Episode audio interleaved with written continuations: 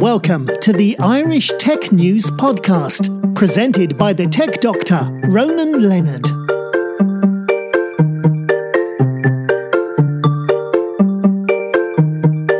Hi, welcome to today's Irish Tech News Podcast. I'm here with Leslie Jump, who's a co-founder of Angel Summit, and it's been held this year in, in Dublin. So, did you tell a bit about the background of this summit? Sure.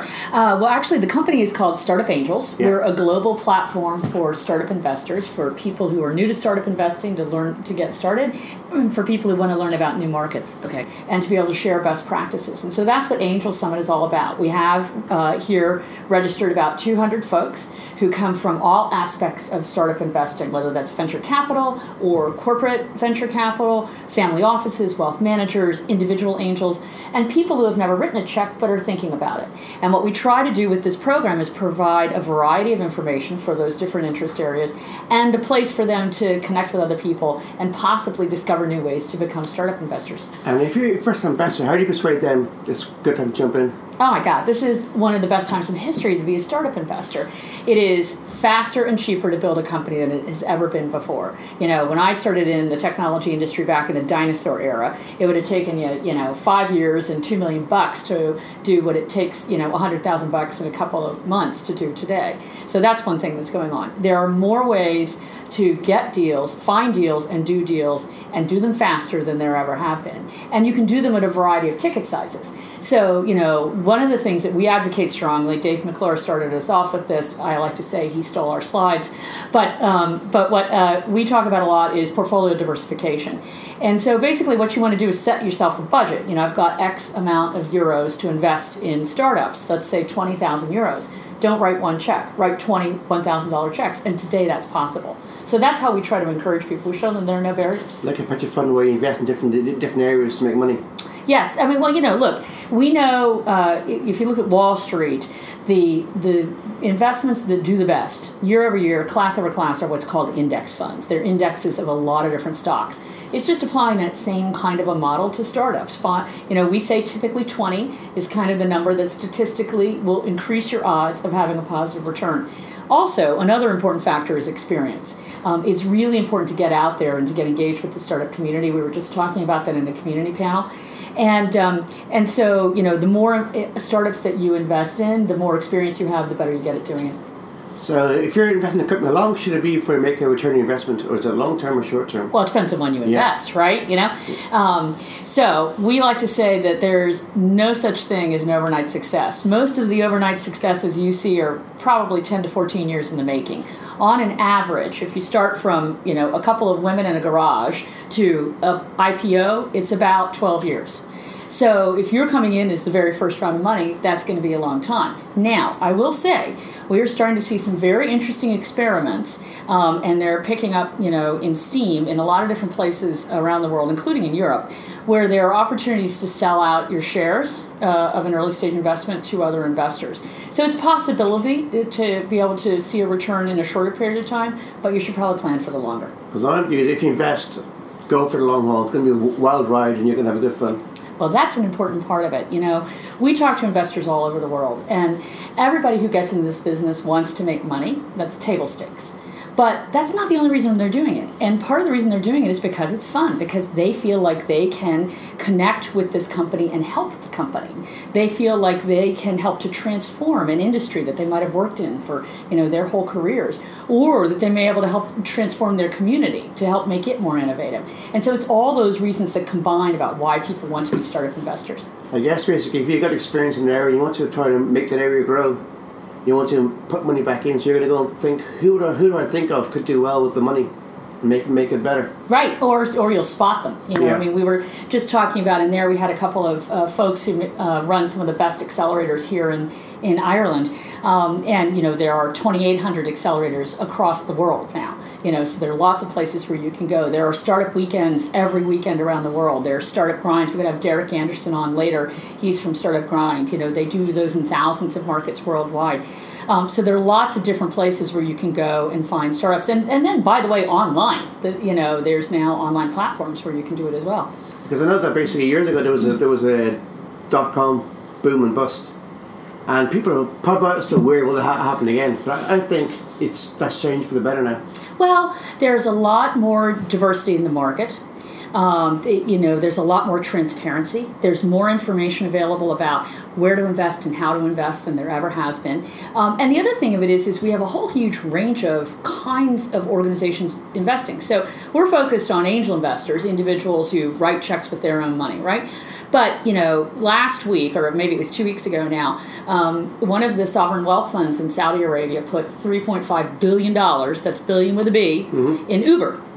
You know, uh, and so that was the largest, you know, seed stage investment that the Saudis had done, uh, and equal to all of seed stage investing in the United States last year. Um, there are major investment banks investing now. There are, you know, major, you know, consulting and management uh, companies that are investing now. So, you know, it, it, the diversity is helpful to what makes this stronger, and I think to insulate us from that kind of bubble again.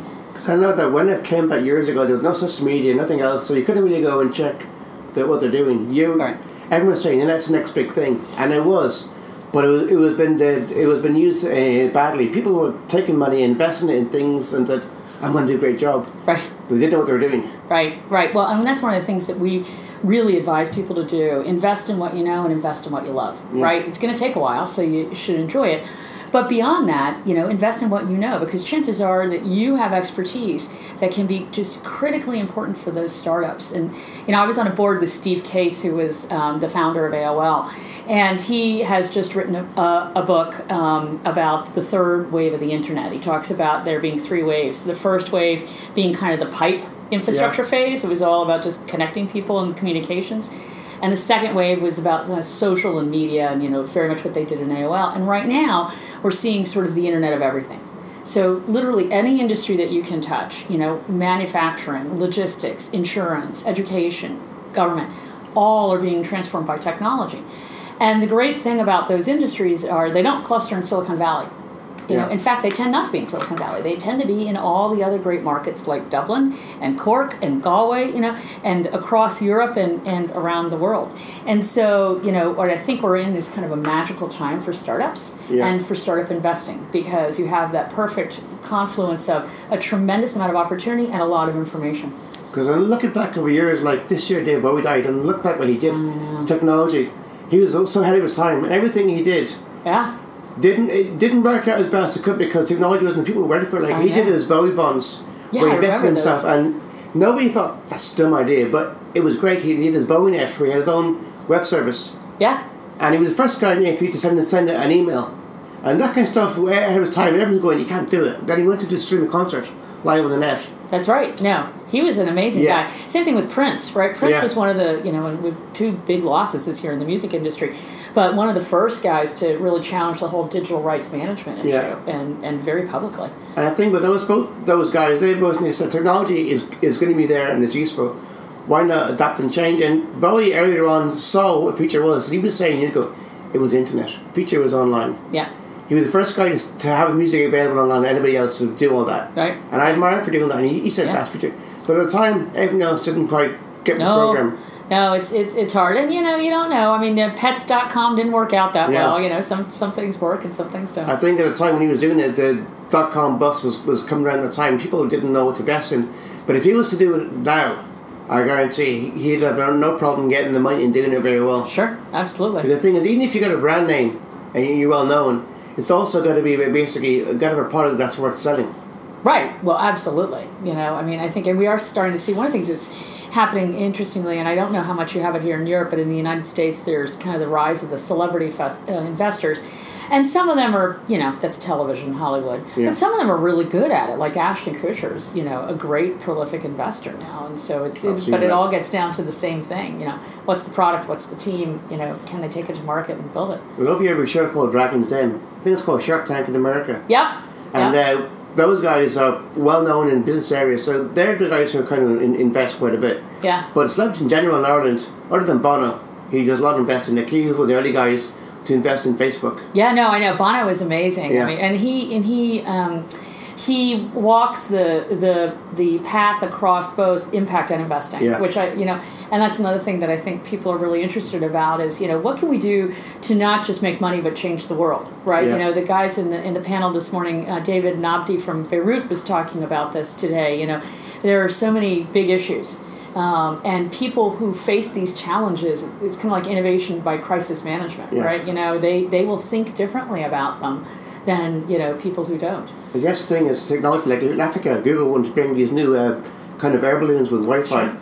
Now, if that if that comes into a part of the world where you don't get much power and electricity and all that, more chance you're going to get guys there who are going to innovate and be able to do it because they're given the chance. Yeah, no, I'm on a board of a company that's based in Dar es Salaam, Tanzania. And uh, it's called Ubongo, Ubongo Kids. It's a uh, Saturday morning cartoon for children. It's Yeah. just darling, these little beautiful animals. Um, but it teaches little children elementary math and English skills. And the children can interact with the animals, the characters, Yeah. using a feature phone because, of course, there are not a lot of smartphones in Tanzania. She had a million viewers in her first year. You know, just amazing. And, you know, it's because she's there and immersed and understands the African culture. Yeah, because I, I guess if somebody is from there and has to go to America to make to make it, you're going to co- find come back as a different culture. How do you get them both to mix? Because you're used to the American culture, and then the American culture is something different. Why? Although I will caution you, there isn't just one American culture. You know, part of what we do is try to identify. You know, where are these um, great pockets of innovation that are untold stories? So we did a program last fall in Chattanooga, Tennessee. So the state of Tennessee is about the size of Ireland, Yeah. and Chattanooga as a city is 140,000 people, so pretty small. Yeah. And 40 years ago, Walter Cronkite announced that they were the dirtiest city in America because they'd been a big manufacturing city and it was just a lot of pollution. And the city happens to have a lot of great entrepreneurs. The guys who invented bottling for Coca Cola Yeah. were from Chattanooga, these brothers, Lupton family. And so they said, we're not going to go down in history that way. We're going to reinvent ourselves as a city. So they cleaned up the pollution, they built a beautiful aquarium, and very importantly, they put in a public gigabyte internet. So their entire electrical infrastructure, you know, their whole electrical grid runs on this.